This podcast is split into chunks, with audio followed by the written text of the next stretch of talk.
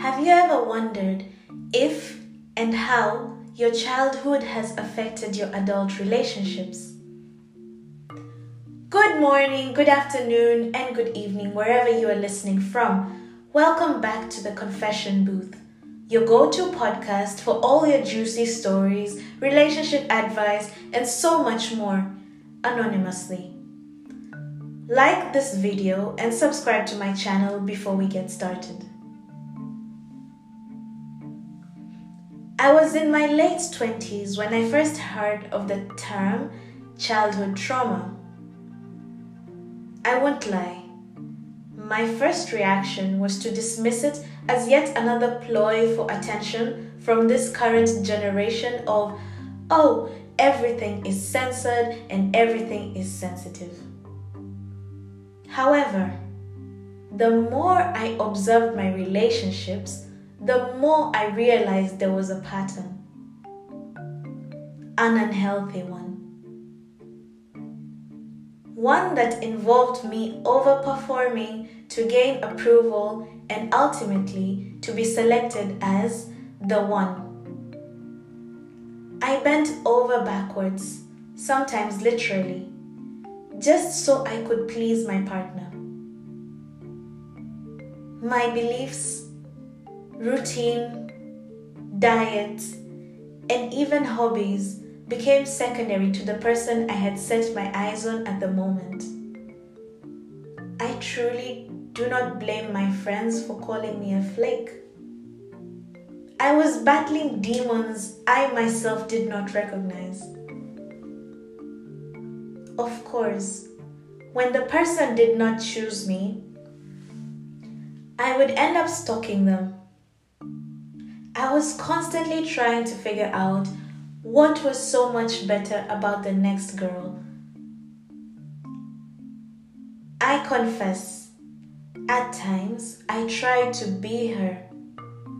In my mind, she was what all men wanted. If you are listening to this podcast and you have been through similar cycles, I just want you to know that you are not alone. You are loved. And you can always reach out and share your story, anonymously, of course. Speaking our truth is therapeutic in ways we cannot explain, and sometimes we need to speak to strangers about our lives. So, back to me. It started when, as a young six year old, my parents brought home a newborn. I was as excited as I could be. I finally had a sister. I had so, so desperately wanted one.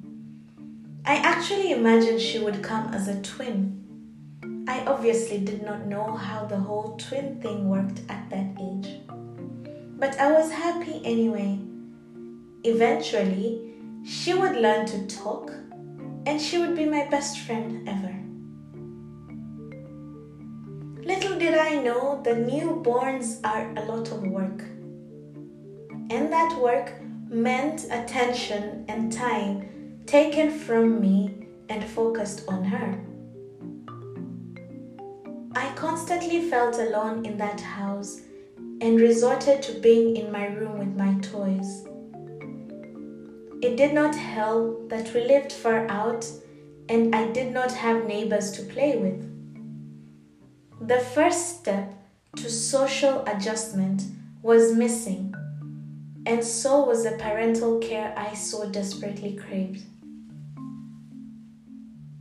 As a child, I could not imagine why they no longer cared about me. If I cried, they did not fuss the way they did when she did.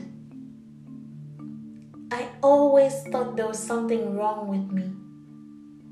So I stood back in silence, disappearing into the shadows more and more whenever people would come around and be completely uninterested in anything else but the baby. When they called my mother, my mother, my sister's mother, when they called, they would always ask about her.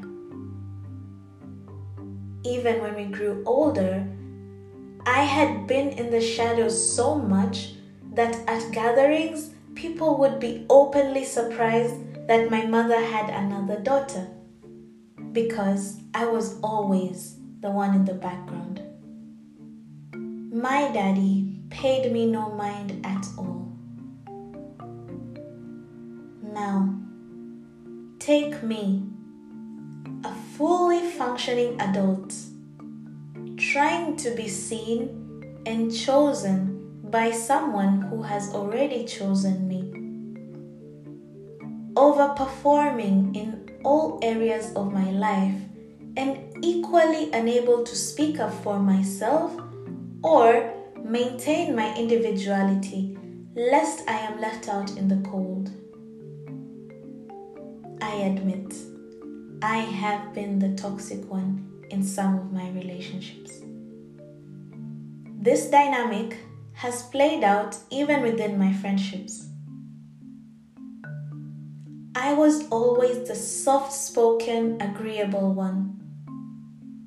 No one thought to ask my opinion because I had turned into a yes woman. And equally, no one was afraid of offending me because I would simply never call them out. I just wanted to be loved so badly. I wanted, and to be honest, I still do, want people to take pictures with me and show me off. Claim me my relationship with them very publicly. Maybe that's why I choose to seek fame. Maybe when I'm famous, I will be good enough. Maybe when I alter my body, I will be good enough. Maybe when I lose weight, I will be good enough. Maybe when I become lighter skinned, I will be good enough. All these thoughts have pervaded my mind, and they still do. If you are experiencing this, I want you to know that you are not alone. That's all for now. Thank you for coming to the confession booth today please share this with a friend. If you are listening to this on YouTube or on podcast, don't forget to like or even dislike so that I know how you feel about this type of content. Also, feel free to leave a comment and don't forget to subscribe.